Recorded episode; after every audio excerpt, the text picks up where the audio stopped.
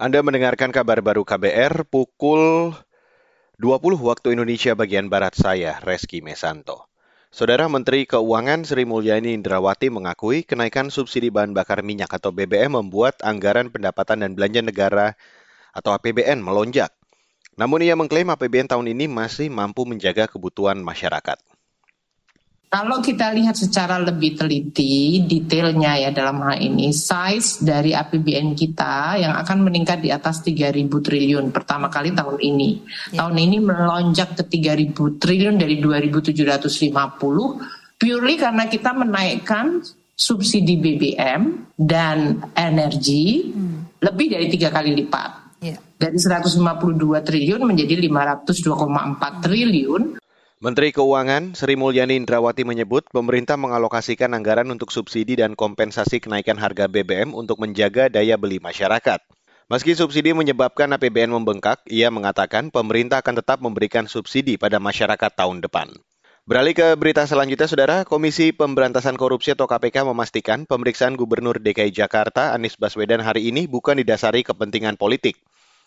Ketua KPK Firly Bahuri mengatakan Anies dipanggil penyidik karena diduga mengetahui terkait Formula E yang tengah diselidiki. Menurutnya pemeriksaan itu sudah sesuai peraturan perundang-undangan. Karena pengalamannya, karena pengetahuannya, atau karena yang dilihatnya, atau yang dialami oleh dia. Saya kira itu. Sekarang saya balik bertanya, apakah ada orang lain atau sosok lain yang kira-kira rekan-rekan anggap yang pantas dipanggil siapa lagi? Ketua KPK Firly Bahuri menambahkan, pemeriksaan itu sama seperti prosedur saksi-saksi lain. Artinya tidak ada perlakuan khusus apa pun. Ia juga tidak mau membeberkan apakah ada indikasi korupsi atau tidak terkait pemeriksaan Anies. Hari ini Anies Baswedan memenuhi panggilan KPK untuk dimintai keterangan terkait kasus pembiayaan balap mobil. Ia mengaku akan kooperatif agar peristiwa terkait Formula E ini menjadi jelas. Saudara Polda Papua mengantisipasi kemungkinan munculnya gejolak setelah KPK menangkap Bupati Mimika, Papua, Eltinus Omaleng di kota Jayapura hari ini. Menurut Kapolda Papua, Matius Devahiri, penangkapan Eltinus kemungkinan akan memunculkan gejolak di masyarakat Papua, terutama di Kabupaten Mimika. Untuk itu, ia telah memerintahkan Kapolres Mimika meningkatkan pengamanan di sana. Tentunya kan pasti ada riak ya, ada riak dari proses hukum yang dilakukan oleh KPK. Nah, kami melihat dengan situasi wilayah Papua yang kondisi kami bisa mengatur supaya tidak ada uh, dampak lainnya dampak lain karena proses penegakan hukum ini.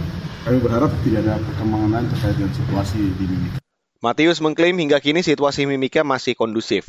Sebelumnya, Eltinus Omaleng ditangkap KPK terkait kasus dugaan korupsi pembangunan gereja Kingmi di Mile 32 Kabupaten Mimika. Pembangunan gereja itu diperkirakan menelan dana APBD Kabupaten Mimika 250 miliar rupiah tahun anggaran 2015 hingga 2022. Dan saudara, demikian kabar baru saya Reski Mesanto.